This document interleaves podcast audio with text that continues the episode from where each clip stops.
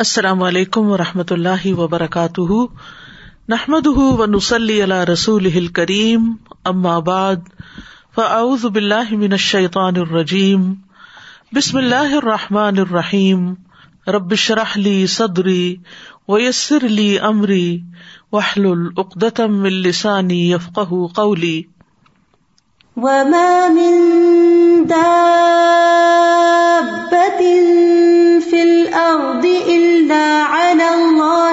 رزقها إلا على الله رزقها ويعلم مستقرها ومستودعها.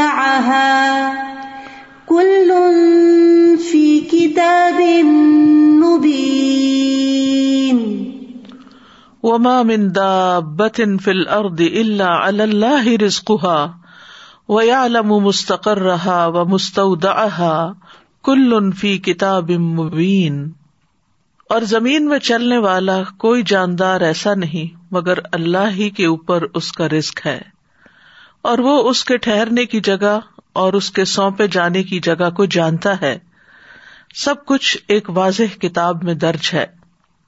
تو ہر جاندار کا رسک اللہ کے ذمہ ہے۔ آج ہم اس موضوع پر گفتگو کریں گے۔ رسک ہر جاندار کی ضرورت ہے۔ کوئی زیرو اس کے حصول کی جد و جہد سے خالی نہیں ہو سکتا۔ مگر ہمارا دین اس کو ضرورت کے درجے میں رکھتا ہے، نہ کہ مقصد کے درجے میں۔ یعنی رسک کمانا رسک کھانا۔ ضروریات زندگی میں سے تو ہے، لیکن زندگی کا مقصد نہیں ہے۔ یعنی ہم جینے کے لیے کھا رہے ہیں، کھانے کے لیے نہیں جی رہے۔ مومن کے پاس جو دولت آتی ہے وہ اسے اپنی ضروریات پر خرچ کرنے کے بعد دوسرے ضرورت مندوں پر بھی خرچ کرتا ہے۔ اپنی آخرت کی فکر کرتا ہے، نہ کہ اس دولت سے صرف اپنا معیار زندگی بلند کرتا چلا جائے۔ مومن جائز طریقے سے رسک حاصل کرتا ہے اور جائز جگہوں پر خرچ کرتا ہے۔ مومن اللہ کا رسک کھا کر اللہ ہی کو یاد کرتا ہے، اس کا شکر ادا کرتا ہے۔ لیکن یہ یاد رہے کہ دنیاوی رسک انسان کی مادی ضروریات کو پورا کرتا ہے، مگر اس کی روحانی ضروریات کے لیے جو رسک اللہ نے دے رکھا ہے، اس کے لیے اللہ ہی کی طرف رجوع کرنا ہوتا ہے۔ لہذا بندہ مومن اپنا سارا وقت صرف مال کمانے میں ہی نہیں لگا دیتا، بلکہ اللہ کی عبادت کے لیے بھی وقت نکالتا ہے۔ اس عبادت کے طریقوں کو سیکھنے کے لیے، علم حاصل کرنے کے لیے بھی وقت نکالتا ہے۔ اور یوں وہ رسک کے معاملے میں قناط اختیار کرتا ہے۔ اور یہی ذریعہ ہے اطمینان پانے کا، کیونکہ اسے یقین ہوتا ہے کہ ہر جاندار کا رسک اللہ کے ذمہ ہے۔ وما مندا بتن اور نہیں کوئی بھی جاندار دابا دابا دبیب سے ہے۔ ہر اس جاندار کو کہتے ہیں جو سطح زمین پر چلتا اور رینگتا ہے۔ تو روئے زمین پہ چلنے والا ہر جاندار یعنی زی روح خواہ انسان ہو یا حیوان ہو، خشکی کا جانور ہو یا پانی کا جانور ہو، اس کی خوراک اور اس کا رسک اللہ تعالی کے ذمے ہے۔ اس پلانٹ پر جتنے بھی جاندار ہیں، ان سب کو وہی کھلاتا پلاتا ہے۔ ان کی ساری ضروریات وہی پوری کرتا ہے۔ یعنی اس نے اپنی تمام مخلوقات کے رزق کی ذمہ داری لے رکھی ہے۔ بولنے والی مخلوق، بے زبان مخلوق، یاد رکھنے والی، غافل، سوال کرنے والی، خاموش رہنے والی، اطاعت گزار، فرما بردار اور نافرمان اور اس کا انکار کرنے والے، وہ سب کو ہی رسک دیتا ہے۔ زمین پہ بکھری ہوئی جتنی بھی مخلوق ہے، زمین میں بسیرا کرنے والی جتنی بھی مخلوق ہے آسمان کے کناروں پہ محو پرواز جو بھی مخلوق ہے، سمندر کی گہرائیوں میں تیرنے والی جو بھی مخلوق ہے، ان سب کی تعداد کو بھی وہی جانتا ہے، ان کی اقسام اور ضروریات کو جانتا ہے، اور انہیں ہر لمحے رسک پہنچا رہا ہے۔ سورت علم کبوت آئے سکسٹی میں اللہ تعالیٰ فرماتے ہیں بت اللہ تحمل رسقہ اللہ یرزقها و ایاکم وہ سمیع العلیم اور کتنے ہی چلنے والے جاندار ہیں جو اپنا رسک اٹھائے نہیں پھرتے۔ یعنی اپنی کمر پہ لاد کے نہیں پھر رہے، بلکہ ایک وقت کا کھاتے ہیں اور پھر اگلے وقت کے لیے پھر تلاش میں نکل پڑتے ہیں۔ اللہ انہیں رسک دیتا ہے اور تمہیں بھی، اور وہی سب کچھ سننے والا اور سب کچھ خوب جاننے والا ہے۔ پرندوں کو رسک دینے والا بھی اللہ ہے۔ عمر بن خطاب سے روایت ہے، کہتے ہیں کہ رسول اللہ صلی اللہ علیہ وسلم نے فرمایا اگر تم اللہ پر اس طرح توکل کرو جس طرح حق ہے توکل کرنے کا، تو وہ تمہیں اسی طرح روزی دے جیسے وہ پرندوں کو دیتا ہے۔ صبح کو وہ بھوکے اٹھتے ہیں اور شام کو پیٹ بھرے ہوئے آتے ہیں۔ لیکن وہ سارا دن رسک تلاش کرتے ہیں۔ یعنی ان کے گھونسلے تک نہیں پہنچتا، بلکہ وہ اس کے لیے کوشش اور محنت کرتے ہیں۔ جانوروں کے رسک کا بھی مالک اللہ ہے۔ اس سلسلے میں مسند احمد بھی ایک روایت آتی ہے۔ ابو سعید خدری سے مربی ہے، وہ کہتے ہیں کہ ایک بھیڑیے نے ایک بکری پر حملہ کیا اور اس کو پکڑ کر لے گیا۔ چرواہے نے اس کا تعاقب کیا اور اس سے بکری چھین لی۔ وہ بھیڑیا اپنے دم کے بل بیٹھ کر کہنے لگا کہ تم اللہ سے نہیں ڈرتے، کہ تم نے مجھ سے میرا رسک جو اللہ نے مجھے دیا تھا چھین لیا۔ وہ چرواہا کہنے لگا، تعجب ہے کہ ایک بھیڑیا اپنی دم پر بیٹھ کر مجھ سے انسانوں کی طرح بات کر رہا ہے۔ تو وہ بھیڑیا کہنے لگا، میں تمہیں اس سے زیادہ تعجب کی بات نہ بتاؤں۔ محمد صلی اللہ علیہ وسلم یسرب میں لوگوں کو ماضی کی خبریں بتا رہے ہیں۔ جب وہ چرواہا اپنی بکریوں کو ہانکتا ہوا مدینہ پہنچا، تو اپنی بکریوں کو کسی گوشے میں جمع کیا اور رسول اللہ صلی اللہ علیہ وسلم کی خدمت میں حاضر ہوا اور سارا واقعہ سنایا۔ رسول اللہ صلی اللہ علیہ وسلم کے حکم پر و جامع کی منادی کر دی گئی۔ اور یہ اس وقت ہوتا تھا جب آپ سب لوگوں کو نماز کے وقت کے علاوہ اکٹھا کرنا چاہتے تھے۔ پھر آپ اپنے گھر سے نکلے اور چرواہے سے فرمایا کہ لوگوں کے سامنے اپنا واقعہ بیان کرو۔ اس نے لوگوں کے سامنے سارا واقعہ بیان کر دیا۔ رسول اللہ صلی اللہ علیہ وسلم نے فرمایا، اس نے سچ کہا۔ تو یہاں پر اللہ سبحان تعالی بندوں کو تسلی دے رہے ہیں کہ رسک کے معاملے میں زیادہ پریشان نہ ہو، کیونکہ سب کا رازق اللہ ہی ہے وہی سب کو رسک فراہم کرتا ہے، یہ اللہ کا وعدہ ہے اور اس کی ایک سچی ضمانت ہے، اس کا فضل اور مہربانی ہے، حالانکہ اللہ کے ذمے کچھ بھی واجب نہیں ہے۔ لیکن اگر اللہ نے یہ وعدہ کر رکھا ہے، تو پھر یہ ضرور پورا ہو کر رہے گا، کیونکہ اللہ وعدے کی خلاف ورزی نہیں کرتا۔ شیطان انسانوں سے فخر کا وعدہ کرتا ہے، جبکہ اللہ فضل کا وعدہ کرتا ہے۔ سورت البقرا میں آتا ہے اشیتان یا کم الفقر و یا امر کم بالفحشا و اللہ یا کم مغفرت من ہُو فضلا و اللہ واس علیم. شیتان تمہیں فخر کا ڈراوا دیتا ہے اور تمہیں شرمناک بخل کا حکم دیتا ہے اور اللہ تمہیں اپنی طرف سے بڑی بخش اور فضل کا وعدہ دیتا ہے اور اللہ وسط والا سب کچھ جاننے والا ہے۔ ابن عباس کہتے ہیں کہ دو چیزیں اللہ کی طرف سے ہیں، دو شیتان کی طرف سے ہیں۔ شیتان تم سے محتاجی کا وعدہ کرتا ہے اور کہتا ہے، اپنا مال خرچ نہ کرو، اسے اپنے ہی پاس روک کر رکھو، کیونکہ تمہیں آئندہ اس کی ضرورت ہوگی۔ اور وہ تمہیں بے حیائی کا حکم بھی دیتا ہے۔ اور اللہ تم سے وعدہ کرتا ہے کہ وہ ان نافرمانیوں پر تمہیں معاف کر دے گا اور رسک میں اضافہ کر دے گا۔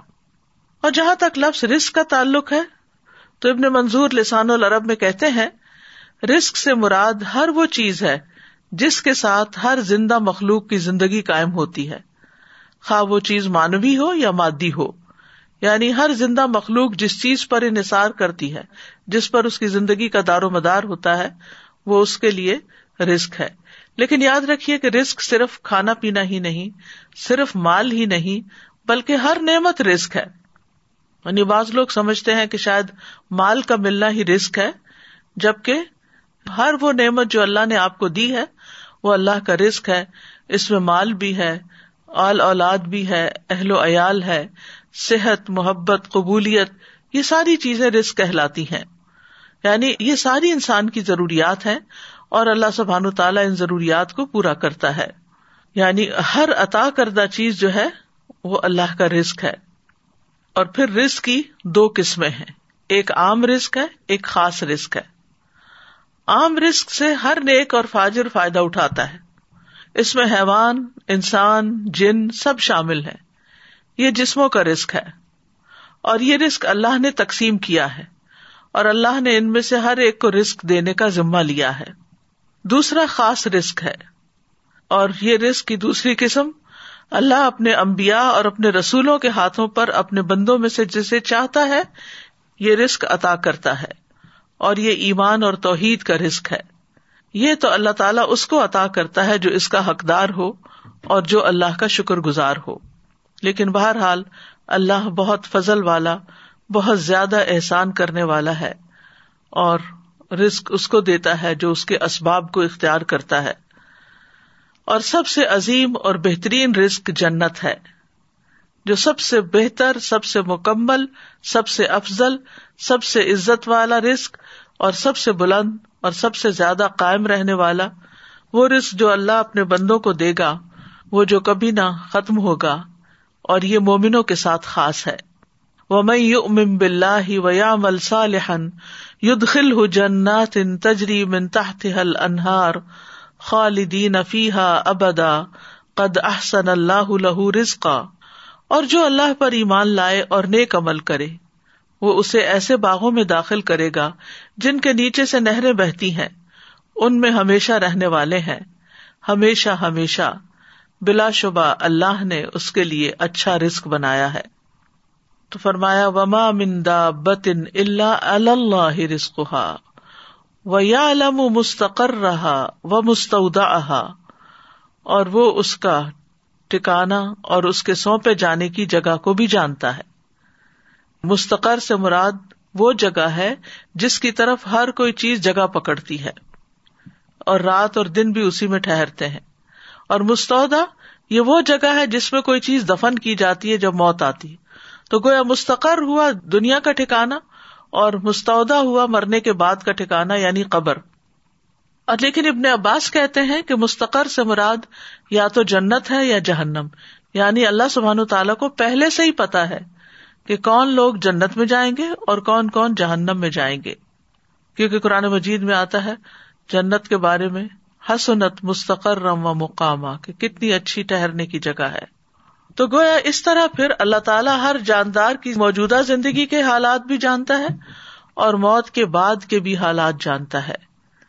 اللہ تعالیٰ وہ تمام جگہ جانتا ہے جہاں انسان نے کچھ مدت کے لیے ٹہرنا ہے۔ خواہ وہ باپ کی پشت ہو یا ماں کا رحم ہو یا زمین کا کوئی حصہ ہو جہاں اس نے زندگی گزارنی ہے۔ اور اللہ تعالیٰ وہ جگہ بھی جانتا ہے جن کے سپرد انسان مرنے کے بعد ہوتا ہے۔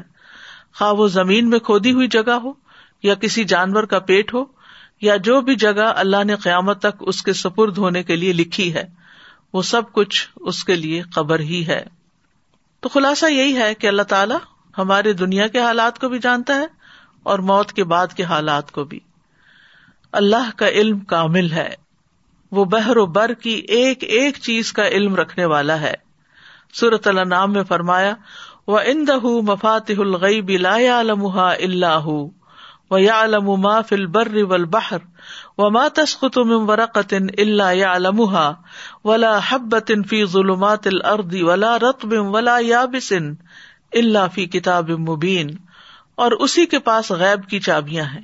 انہیں اس کے سوا کوئی نہیں جانتا اور وہ جانتا ہے جو کچھ خشکی اور سمندر میں ہے اور کوئی پتا نہیں گرتا مگر وہ اسے جانتا ہے اور زمین کے اندھیروں میں کوئی دانا نہیں اور نہ کوئی تر چیز ہے نہ خشک، مگر وہ ایک واضح کتاب میں ہے۔ کوئی چیز جو ذرے برابر بھی ہو، اس کے علم سے باہر نہیں۔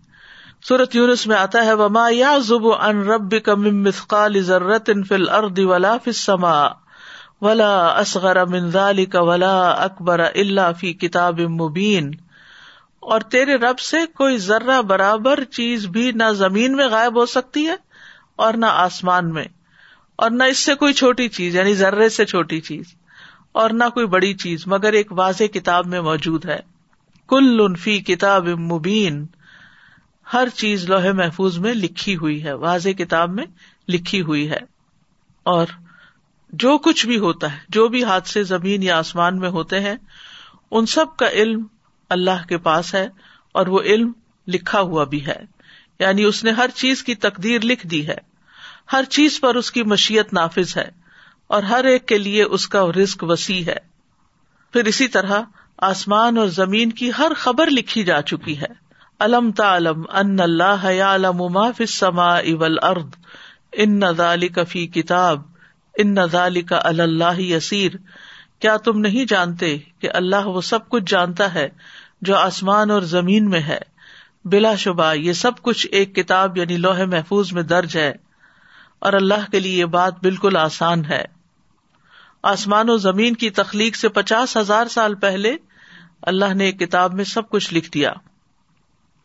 تو اس آیت سے یہ پتہ چلتا ہے کہ اللہ ہی دراصل رازق ہے۔ رزق کا مکمل اختیار اللہ کے پاس ہے۔ سورت فاتر میں آتا ہے، یا الناس اذکروا نعمت اللہ علیکم حل من خالق غیر اللہ یرزقکم من السماء والارض لا الہ الا هو فانا تؤفکون لوگو، اپنے آپ پر اللہ کے احسان کو یاد رکھو۔ کیا اللہ کے سوا کوئی اور خالق ہے جو تمہیں آسمانوں اور زمین سے رسک دے؟ یاد رکھو، اس کے سوا کوئی الہ نہیں۔ پھر تم کہاں سے دھوکا کھا جاتے ہو؟ تو الہ ہی میں یہ بات بھی شامل ہے کہ وہ ڈیٹی ہے، سب کا رازق ہے، سب مخلوقات کو پال رہا ہے۔ اور اگر رازق وہ ہے، تو پھر عبادت بھی اسی کی ہونی چاہیے۔ وہ رسک کو بڑھاتا بھی ہے اور گھٹاتا بھی ہے، یہ بھی یاد رکھیے۔ یعنی انسان کا رسک ہمیشہ ایک جیسا نہیں رہتا۔ اگر آج کسی کے پاس کم ہے، تو کل زیادہ بھی ہو سکتا ہے۔ اور اگر آج کسی کے پاس زیادہ ہے، تو کل کم بھی ہو سکتا ہے۔ اللہ یبسط الرزق لمن یشاء و یقدر وفرح بالحیات الدنیا ومل حیات الدنیا فی الآخرت الا متاع۔ اللہ رزق فراخ کرتا ہے، جس کے لیے وہ چاہتا ہے اور تنگ کر دیتا ہے۔ اور وہ دنیا کی زندگی پر خوش ہو گئے۔ حالانکہ دنیا کی زندگی آخرت کے مقابلے میں تھوڑے سامان کے سوا کچھ بھی نہیں ہے۔ پھر اسی طرح صورت اور روم میں اللہ تعالیٰ فرماتے ہیں، اولم یرو ان اللہ یب ستر رسق یشا و یقدر ان نفیز آیات القومی یؤمنون۔ اور کیا انہوں نے نہیں دیکھا کہ اللہ رسک فراخ کر دیتا ہے، جس کے لیے وہ چاہتا ہے، اور تنگ کر دیتا ہے؟ بے شک اس میں ان لوگوں کے لیے یقیناً بہت سی نشانیاں ہیں جو ایمان رکھتے ہیں۔ آسمان و زمین کی کنجیاں اسی کے پاس ہیں۔ اکثر لوگ اس کے اس اختیار سے لا علم ہے سورت سبا میں فرمایا کل ان نربی یب ستر رسق لم یشا او یقدر ولا کن نہ اکثر الناس لا یعلمون۔ کہہ دیجیے بے شک میرا رب رسک فراخ کرتا ہے، جس کے لیے چاہتا ہے اور تنگ کر دیتا ہے، لیکن اکثر لوگ علم نہیں رکھتے۔ وہ صرف حالات کو، اسباب کو اور ظاہری چیزوں کو دیکھتے رہتے ہیں کہ اس وجہ سے، اس ریزن سے اور اس ریزن سے یہ کم ہو گیا ہے، لیکن یہ سب کچھ اللہ کے حساب میں پہلے سے ہی ہے۔ جب ایک بچہ پیدا ہوتا ہے تو پیدا ہونے سے پہلے جب وہ ماں کے پیٹ میں ہوتا ہے تو فرشتہ آتا ہے اور اس کا رسک لکھتا ہے اور یہ اللہ کی طرف سے تقدیر لے کر آتا ہے کہ کس کو کتنا رسک ملے گا اور یہ سب اللہ کا اندازہ ہے کہ کس کو کیا ملنا چاہیے۔ اللہ کے سوا کوئی اور انسان کے رسک کا مالک نہیں۔ اللہ رسک دیتا ہے، لیتا نہیں ہے۔ سورت تاہا میں اللہ تعالیٰ فرماتے ہیں و امر اہل کا بسلاتی وصبر علیہ لانس الو کا رسقا نہ نرزق کا ول التقوا اور اپنے گھر والوں کو نماز کا حکم دو اور اس پر خوب پابند رہو۔ ہم تم سے کسی رسک کا مطالبہ نہیں کرتے۔ ہم ہی آپ کو رسک دیتے ہیں اور اچھا انجام تخوا کا ہے۔ لیکن آپ دیکھیے کہ اس کے برعکس ہم اپنے گھر والوں کو کس چیز کا یا بچوں کو کس چیز کا حکم دیتے رہتے ہیں۔ وہ نماز پڑھیں یا نہ پڑھیں۔ نماز کی پابندی کریں یا نہ کریں۔ اس کا اتنا غم نہیں ہوتا جتنا اس بات کا غم کہ یہ کیا کما رہے ہیں، یہ کہاں سے کھائیں گے، یہ کیسے جیئیں گے؟ ضرور اس کی بھی فکر ہونی چاہیے۔ یہ نہیں کہا گیا کہ اسباب اختیار نہ کرو۔ اسباب اختیار کرنے چاہیے، لیکن اللہ سبحانہ تعالیٰ فرماتے کہ ہم آپ سے رسک نہیں مانگتے۔ رسک تو اللہ کے ہاتھ میں ہے۔ ان اللہ رزاق القوت المتین۔ اور اگر وہ اپنا رسک روک لے تو کوئی دے نہیں سکتا۔ ام منہاد الزی یرزق کم ان ام سک رسق بل لجو فی اتب و نفور یا وہ کون ہے جو تمہیں رسک دے، اگر وہ اپنا رسک روک لے؟ بلکہ وہ سرکشی اور بدکنے پر اڑے ہوئے ہیں۔ تو جب انسان کو یہ یقین ہو جاتا ہے کہ رازق اللہ ہے، تو پھر انسان رسک کی تنگی میں اسی کی طرف رجوع کرتا ہے۔ ورنہ وہ انسانوں کو یہ سمجھتا ہے کہ یہ میرے رازق ہے تو پھر وہ ان کی چاکری پہ لگ جاتا ہے۔ اور ان کی خوش آمد پہ لگ جاتا ہے کہ شاید یہی جاب دیں گے تو جاب ہوگی یا یہ تعاون کریں گے تو ہی رسک ملے گا، جبکہ رسک جو ہے وہ اللہ کے ذمہ ہے۔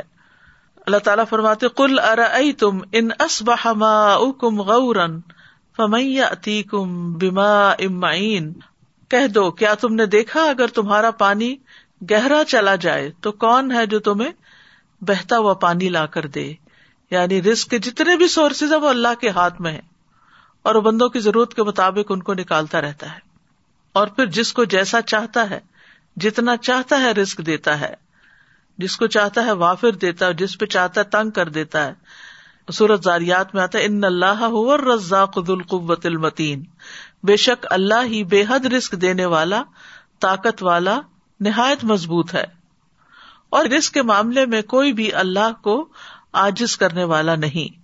یعنی اگر اللہ تعالی دینا چاہے کسی کو، تو کوئی روک نہیں سکتا۔ اور اگر وہ روک دے، تو کوئی دے نہیں سکتا۔ قرآن مجید میں آتا ہے ان نہ مالہ من نفاد۔ بلا شبہ یقیناً یہ ہمارا رسک ہے، جس کے لیے کسی صورت ختم ہونا نہیں ہے۔ دنیا میں بھی جب تک مخلوقات زندہ ہے رسک آتا رہے گا۔ اور جنت میں جانے کے بعد تو جنت کا رسک کبھی ختم ہوگا ہی نہیں۔ رسک کے معاملے میں یہ بھی یاد رہے کہ اللہ سبحان تعالیٰ اپنے نافرمانوں کو بھی رسک دیتا ہے۔ یعنی اگرچہ تقوا سے اور توکل سے یعنی کہ رسک کی کنجیاں ہیں کئی ایک، لیکن جو نافرمانی کرتے ہیں دنیا کی اس محدود زندگی میں، چونکہ وہ اللہ کی مخلوق ہے اللہ نے ان کو پیدا کیا ہے، تو اللہ تعالیٰ ان کو رسک بھی عطا کرتا ہے۔ ان کی نافرمانیوں کے باوجود بھی انہیں رسک دیتا ہے۔ شیطان بھی اللہ ہی سے رسک مانگتا ہے۔ حالانکہ وہ اللہ کا دشمن ہے، لیکن رسول اللہ صلی اللہ علیہ وسلم نے فرمایا کہ ابلیس نے کہا، اے میرے رب، تو نے اپنی ساری مخلوق کا رسک واضح کر دیا ہے۔ تو میرا رسک کہاں ہے؟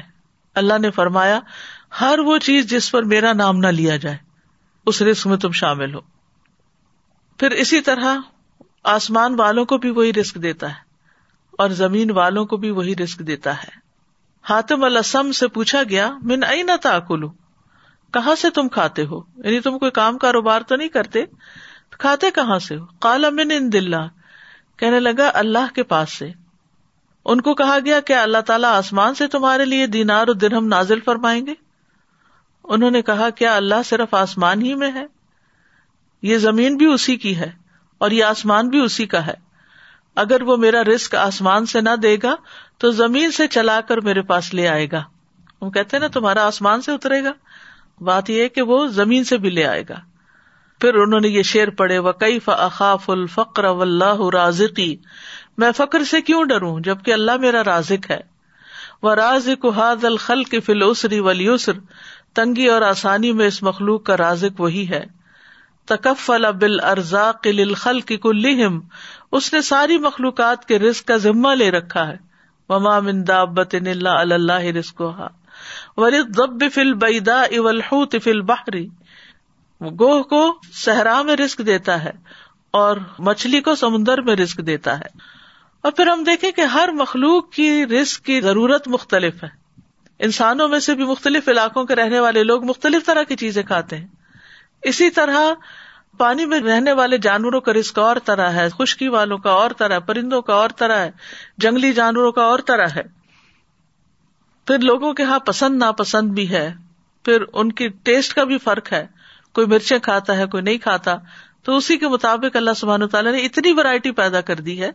اور یہ اتنی ورائٹی پیدا کرنے کا یہ مطلب نہیں کہ ہم ہر چیز ہی کھائیں یہ ہر چیز ہمارے لیے بنی ہے۔ ہر ایک کی ضرورت کے مطابق اللہ تعالیٰ نے تقسیم کر رکھا ہے۔ کچھ لوگ کچھ چیزوں کو بالکل بھی نہیں کھا سکتے۔ ہم کہتے ہیں الرجی ہے، ٹھیک ہے، الرجی ہوتی ہے، لیکن اصل میں تو پیچھے اللہ ہی کا عزن ہوتا ہے۔ وہ جس کو چاہے دے اور جس سے چاہے روک دے۔ جس کو چاہے وہ چیز کھانے دے اور جس سے چاہے وہ نہ کھانے دے۔ اور پھر اللہ وہاں سے رسک دیتا ہے جہاں سے بندہ گمان بھی نہیں کر سکتا۔ وہ یرزک ہُ من ہائی صلاح تصب و مئی توکل اللہ فہو حسب ان اللہ بالغ امری ہی قجا اللہ لکل شعی ان قدرا۔ اور اسے رسک دے گا جہاں سے وہ گمان نہیں کرتا۔ اور جو کوئی اللہ پر بھروسہ کرے تو وہ اسے کافی ہو جاتا ہے۔ بے شک اللہ اپنا کام پورا کر کے رہتا ہے۔ یقیناً اللہ نے ہر چیز کے لیے ایک اندازہ مقرر کیا۔ ہے اصل میں ہم جلد باز ہیں، ہم چاہتے ہیں کہ ہمارا کام وقت سے پہلے ہی ہو جائے۔ پھر مرنے کے بعد بھی اپنے بندوں کو وہی رسک دیتا ہے۔ خاص طور پر شہید جو ہیں، ان کو مرنے کے بعد بھی رسک ملتا ہے۔ نبی صلی اللہ علیہ وسلم نے فرمایا، جب تمہارے بھائی عہد میں شہید کر دیے گئے تھے تو اللہ نے ان کی روحوں کو سبز رنگ کے پرندوں کے پیٹوں میں کر دیا۔ جو جنت کی نہروں پہ آتے ہیں، وہاں کے پھل کھاتے ہیں۔ پھر سونے کی کندیلوں میں لوٹ جاتے ہیں جو عرش کے سائے میں لٹک رہی۔ یعنی ان کی روحوں کو اتنے اعلیٰ مقام پہ اللہ نے رکھا ہے۔ جب انہوں نے وہاں کے کھانے پینے اور آرام اور راحت کے مزے دیکھے، تو کہا، کون ہے جو ہمارا یہ پیغام ہمارے بھائیوں تک پہنچا دے کہ ہم جنت میں زندہ ہیں، ہمیں رسک دیا جاتا ہے۔ تاکہ وہ جہاد سے بے رغبت نہ ہو جائیں اور لڑائی میں بزدلی نہ دکھائیں۔ اللہ سبحان تعالیٰ نے فرمایا، میں تمہارا یہ پیغام ان تک پہنچا دوں گا۔ چنانچہ اللہ نے یہ آیت نازل کی، ولا تحسبن الذین قتلوا فی سبیل اللہ امواتا بل احیاء عند ربهم یرزقون وہ لوگ جو اللہ کی راہ میں قتل ہوئے، ان کے بارے میں یہ ہرگز خیال نہ کیجیے کہ وہ مردہ ہیں، بلکہ وہ زندہ ہے اپنے رب کے پاس رسک دیے جاتے ہیں۔ اور پھر ایک اور جگہ پر بھی اللہ تعالیٰ نے ایسے لوگوں کے لیے رسکن حسنا کی خوشخبری دی۔ ولدین ہا جروفی اللہ ثم قتلو او ماتو لیر زکن اللہ رسکن حسنا و ان اللہ خیر الرازقین اور جن لوگوں نے اللہ کے راستے میں وطن چھوڑا، پھر قتل کر دیے گئے یا مر گئے، یقیناً اللہ انہیں ضرور رسک دے گا۔ اچھا رسک رسکن حسنا اور بے شک اللہ یقیناً سب رسک دینے والوں میں سے بہترین ہے۔ رسک کے کم یا زیادہ ہونے میں اللہ کی حکمتیں ہوتی ہیں۔ یاد رکھیے، وافر رسک کا ملنا اللہ کی رضامندی کی علامت نہیں۔ جب کسی کے پاس بہت آ جاتا ہے تو عموماً وہ اس خوش فہمی کا شکار ہو جاتا ہے کہ اللہ مجھ سے بہت راضی ہے۔ کبھی اللہ تعالیٰ گمراہ اور جاہل لوگوں کے رسک میں بہت اضافہ کر دیتا ہے، ان پر دنیا وسیع کر دیتا ہے، اور کبھی اہل ایمان پر رسک تنگ کر دیتا ہے۔ تو یہ نہیں سمجھا جانا چاہیے کہ جو کچھ ہمیں ملا ہے، یہ زیادہ ملا ہے، یہ اللہ کی محبت یا چنے ہوئے ہونے کی دلیل ہے۔ اللہ دنیا اس کو بھی دیتا ہے جس سے وہ محبت کرتا ہے اور اس کو بھی دیتا ہے جس سے وہ محبت نہیں کرتا۔ مگر ایمان صرف اس کو عطا کرتا ہے جس سے وہ محبت کرتا ہے۔ رسک کا گھٹنا بڑھنا جو ہے، یہ اللہ کی طرف سے ایک امتحان ہے۔ جیسے اور بہت سی چیزوں میں امتحان ہے، تو رسک کے معاملے میں بھی ایک امتحان ہے۔ فمل انسان ازا مبتلا رب ف اکرم و نہ فیقول ربی اکرمن و اما ازا مبتلا فقدر علیہ رسق فیقول ربی احانن بس لیکن انسان جب اس کا رب اسے آزمائے، پھر اسے عزت بخشے اور اسے نعمت دے، تو کہتا ہے میرے رب نے مجھے عزت بخشی۔ لیکن جب وہ اسے آزمائے، پھر اس پر اس کا رسک تنگ کر دے، تو کہتا ہے میرے رب نے مجھے ذلیل کر دیا۔ تو اللہ سبحان تعالیٰ کے اس فرمان سے بالکل واضح ہو رہا ہے کہ یہ رسک کا دیا جانا اور رسک کا لیا جانا دونوں ہی امتحان ہے۔ پھر یہ ہے کہ کبھی رسک کی کمی خیر کا باعث بھی ہوتی ہے اور کبھی وافر رسک خیر کا باعث ہوتا ہے۔ کیونکہ رسک کا وافر ہونا بہرحال آزمائش تو ہے، لیکن نیک انسان کے لیے اچھا مال خوش قسمتی کی علامت ہے کیونکہ وہ اسے اچھے کاموں میں صرف کرتا ہے۔ اور اس سے اس کے درجات اور بلند ہوتے ہیں۔ مومن ایسا نہیں ہوتا کہ جب اس کو زیادہ مال ملے تو وہ صرف اپنا معیار زندگی بڑھانے کی فکر کرے، بلکہ وہ ضرورت کے بعد دوسروں کا خیال رکھتا ہے۔ بعض اوقات رسک کا وافر ہونا سرکشی کا باعث بھی بن جاتا ہے۔ اس لیے اللہ سبحان تعالیٰ ایک حد کے اندر ہی سب کو رسک دیتا ہے۔ ولو بسط اللہ رسق عباد ہی فل ارد ولا کی بقدر اما یشا ان نہ عباد ہی خبیر بصیر۔ اور اگر اللہ اپنے بندوں کے لیے رسک فراہ کر دیتا، تو یقیناً وہ زمین میں سرکش ہو جاتے۔ لیکن وہ ایک اندازے کے ساتھ اتارتا ہے، جتنا وہ چاہتا ہے۔ یقیناً وہ اپنے بندوں سے خوب باخبر، خوب دیکھنے والا ہے۔ تو فرما برداروں کے لیے وافر رسک جو ہے، وہ بہترین چیز ہے۔ سلیمان علیہ السلام کو اللہ سبحان تعالیٰ نے ایسی حکومت عطا کی تھی کہ جو کسی کو عطا نہیں ہوئی۔ اللہ نے ان کے لیے ہواؤں کو تابع کر دیا۔ جہاں ان کو جانا ہوتا، وہ ان کے حکم پر نرمی کے ساتھ چلتی۔ شاطین ان کے لیے مسخر کر دیے، جو سب مہمار اور غوطہ زن تھے۔ اور کچھ دوسرے زنجیروں میں جکڑے ہوئے تھے۔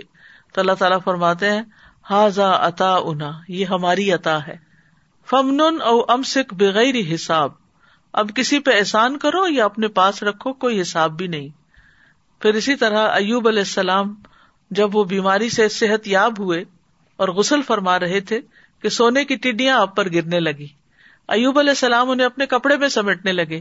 اتنے میں ان کے رب نے انہیں پکارا، اے ایوب، کیا میں نے تمہیں اس چیز سے بے نیاز نہیں کر دیا جسے تم دیکھ رہے ہو؟ یعنی تمہارے اندر تو اس چیز کی خواہش نہیں ہے۔ ایوب علیہ السلام نے جواب دیا جی ہاں تیری بزرگی کی قسم، لیکن تیری برکت سے میرے لیے بے نیازی کیسے ممکن ہے؟ یعنی میں یہ برکت کے طور پر ان کو اکٹھا کر رہا ہوں، مال کی لالچ میں نہیں۔ کیونکہ وہ تو اللہ تعالیٰ نے گواہی دی کہ اللہ نے ان کو اس سے بے نیاز کر دیا تھا۔ اتنا عرصہ جب ان کی ہر چیز تباہ ہو گئی تو انہوں نے ایک دفعہ بھی شکوا نہیں کیا۔ تو اللہ سبحان تعالیٰ کبھی بندوں کو دے کے آزماتا ہے اور کبھی ان سے لے کے آزماتا ہے۔ اور آزمائش کے اعتبار سے سب سے زیادہ سخت امبیا ہوتے ہیں، پھر علماء ہوتے ہیں، پھر عام نیک لوگ ہوتے ہیں۔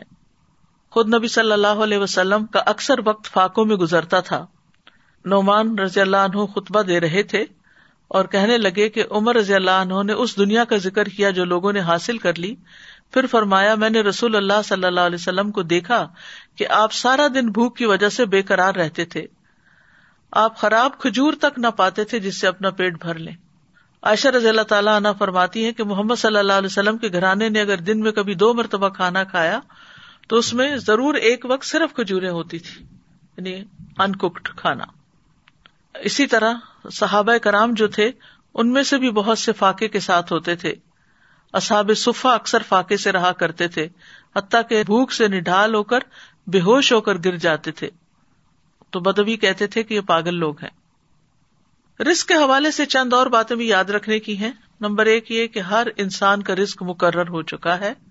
نبی صلی اللہ علیہ وسلم نے فرمایا، ابن آدم سے چار چیزوں کے معاملے میں فارغ ہوا جا چکا ہے۔ اس کی تخلیق اس کے اخلاق، اس کے رسک اور اس کی موت سے۔ پھر ماں کے پیٹ میں ہی بچے کا رسک لکھ دیا جاتا ہے۔ رسک سے بھاگنے والا بھی رسک پا کر ہی رہے گا۔ رسک کی تلاش میں نکلنا چاہیے، منع نہیں ہے۔ اللہ کے ذمہ رسک ہونے کا مطلب یہ نہیں کہ انسان کمائی نہ کرے یا تلاش نہ کرے۔ اس کا مطلب ہے کہ رسک کے تمام خزانے اللہ کے ہاتھ میں ہے لیکن انسان کو محنت کرنا ہوگی، اسباب اختیار کرنا ہوں گے۔ اور رسک کی تلاش کا بھی حکم دیا گیا ہے۔ فب تغو ان اللہ رسق و ابدو جمعے کے دن بھی جب جمعہ پڑھ لیا جائے تو کیا حکم دیا گیا؟ فیضا سلاۃ فن تشروف لرد وب تغو من فض اللہ کہ جب نماز ادا کی جا چکے تو زمین میں پھیل جاؤ اور اللہ کا فضل تلاش کرو۔ وزقر اللہ کثیر اللہ اللہ کم تفل اور اللہ کو بہت یاد کرو تاکہ تم فلاح پاؤ۔ پھر زمین میں چلنے پھرنے کا حکم ہے اور رسک کھانے کا حکم ہے۔ فم شوفی منا کے بہا و کلو میں رسک ہی و لئی نشور کہ اس کے کندھوں پہ چلو یعنی سفر کرو، کمائی کرو، محنت کرو اور اس کے دیے ہوئے میں سے کھاؤ اور اس کی طرف دوبارہ تمہیں اٹھ کے جانا ہے۔ رسک کی تلاش کے لیے جانا امبیا کی سنت ہے۔ اسماعیل علیہ السلام کی شادی کے بعد ابراہیم علیہ السلام اپنے چھوڑے ہوئے خاندان کو دیکھنے آئے۔ اسماعیل علیہ السلام گھر پر نہیں تھے۔ دوبارہ آئے، دوبارہ بھی گھر پہ موجود نہیں تھے۔ آپ ان کی بیوی کہاں گئے۔ ان سے اسماعیل علیہ السلام کے بارے میں پوچھا۔ انہوں نے بتایا کہ ہمارے لیے روزی تلاش کرنے گئے ہیں۔ پھر اسی طرح صحابہ کی صفت قرآن میں بتائے گی وہ آخرون ید ربون فل اردی یب تخون امن فضل اللہ، اور کچھ دوسرے زمین میں سفر کریں گے، اللہ کا فضل تلاش کریں گے۔ پھر اسی طرح رسک کی تلاش میں اعتدال سے کام لینا چاہیے۔ یعنی سارا وقت اس میں نہیں لگانا چاہیے، کیونکہ ہر ایک کو وہ ملے گا جو اس کے لیے لکھ دیا گیا ہے۔ یاد رکھیے رسک کے لیے محنت کرنے، کمانے کے علاوہ کچھ اور چیزیں بھی ہیں کہ جو انسان کے رسک کو بڑھاتی ہیں، جس میں نمبر ایک ایمان اور تقوا اختیار کرنا۔ وہ میں تق اللہ یا اللہ مخرجا و یرزک تصب جو اللہ کا تقوا اختیار کرے گا، اللہ اس کے لیے مشکلات سے نکلنے کا راستہ بنا دے گا۔ اللہ اس کو وہاں سے رسک دے گا جہاں سے وہ گمان بھی نہیں رکھتا۔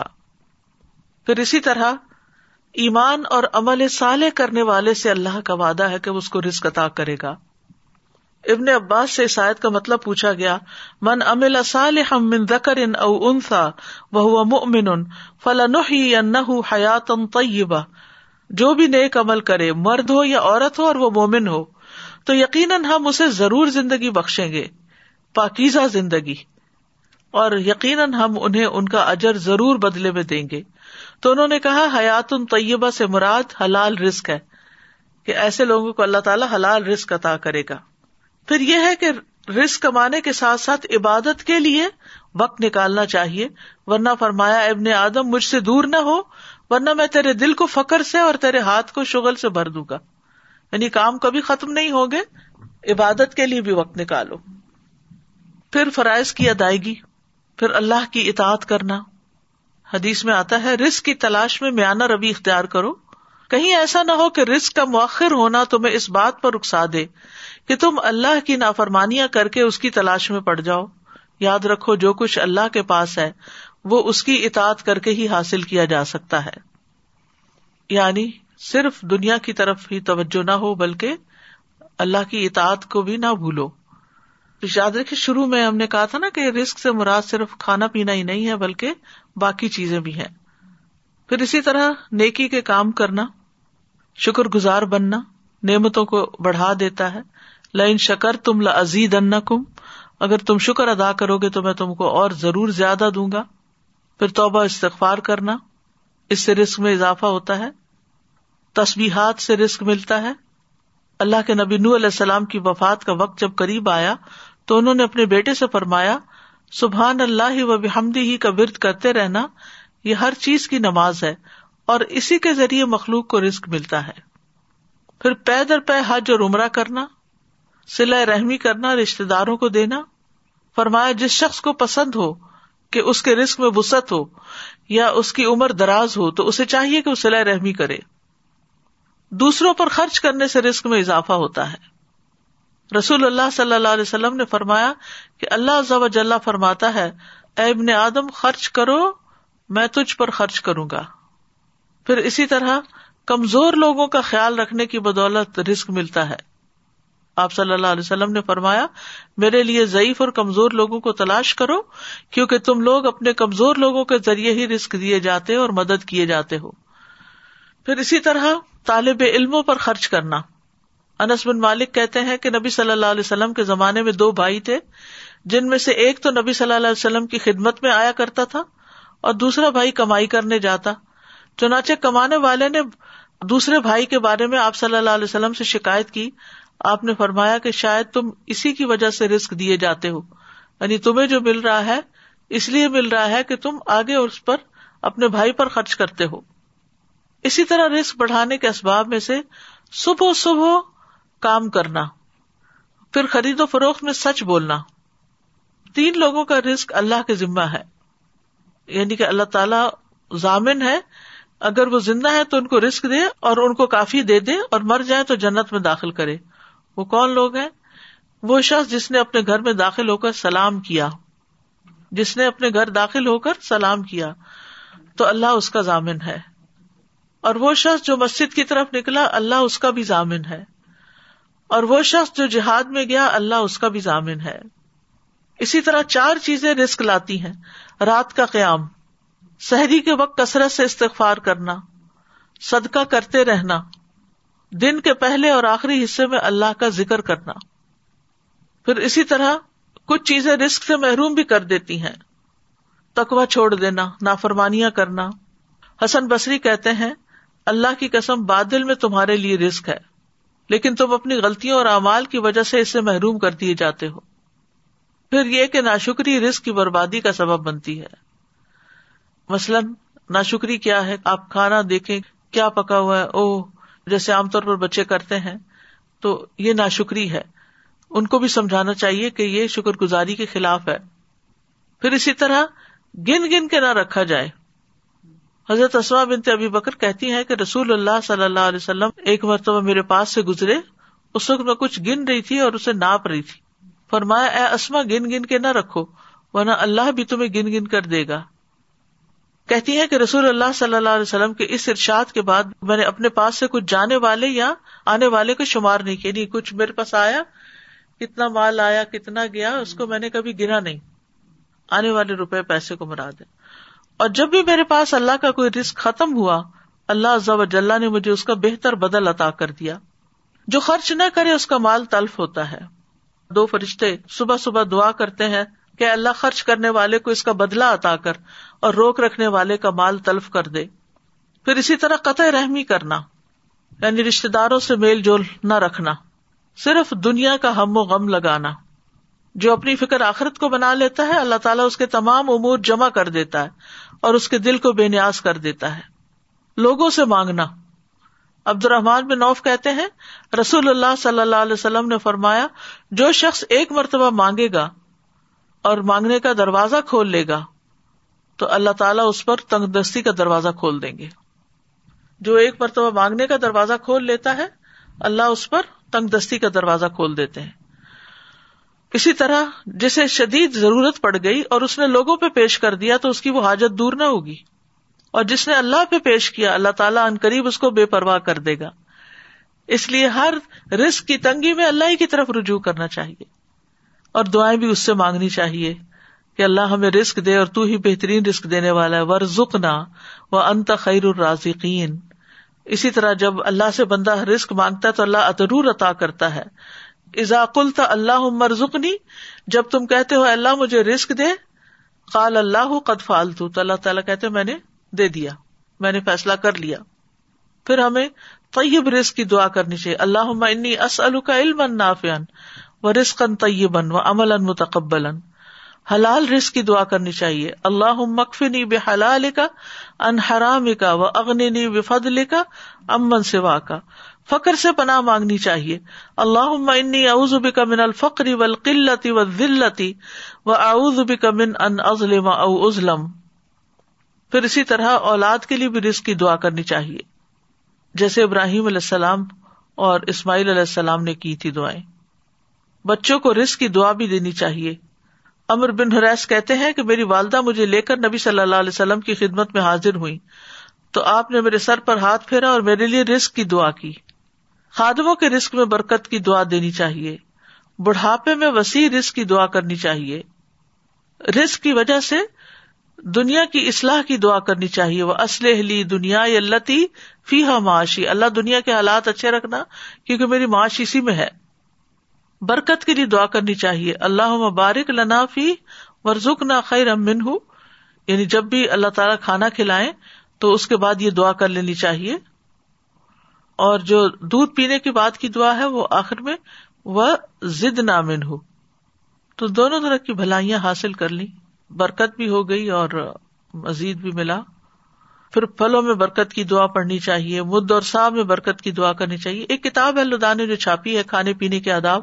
اس میں یہ دعائیں، یہ آداب اور بہت ساری چیزیں آپ کو مل جائیں گی جو آج اب میں نے یہاں پر کوٹ کی ہے یہ کتاب ہر گھر کی ضرورت ہے۔ اور اسی طرح اگر کوئی کھانا کھلائے تو اس کو بھی برکت کی دعا دینی چاہیے۔ نئے مسلمان بننے والے کو اللہ سے رسک مانگنا سکھانا چاہیے۔ کیونکہ فخر جو ہے وہ کفر تک پہنچا دیتا ہے انسان کو۔ اللہ مغفر لی ور ہمنی واہ یہ والی دعا سکھانی چاہیے۔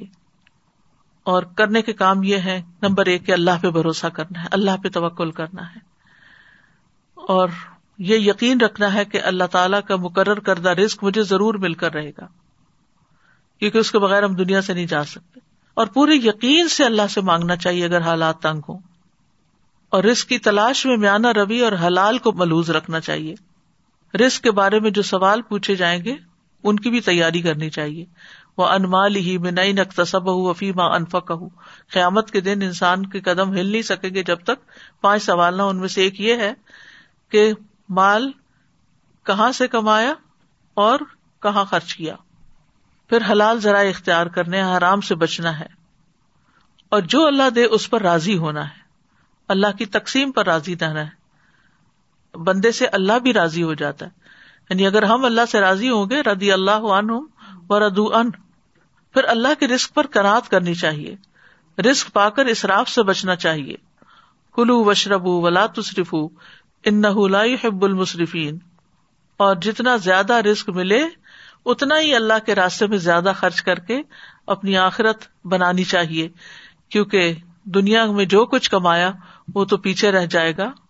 یہاں کینیڈا میں جو لوگ سن رہے ہیں، یہ کتاب جو ہے کھانے پینے کے آداب آپ آن لائن آرڈر کر سکتے ہیں۔ اور کل کے ٹاپک سے متعلق کتاب قرآن مجید کے آداب اور فضائل جو ہیں، وہ بھی آپ آن لائن آرڈر کر سکتے ہیں۔ اللہ سبحان تعالیٰ ہم سب کو رزق حلال عطا فرمائے اور کبھی کسی کا محتاج نہ کرے۔ وہ آخر داوانا ان الحمد اللہ رب العالمین۔ سبحان اللہ و بحمد کا اشد اللہ اللہ اللہ انتا استخ فرقہ و اطوب السلام علیکم و رحمۃ اللہ وبرکاتہ۔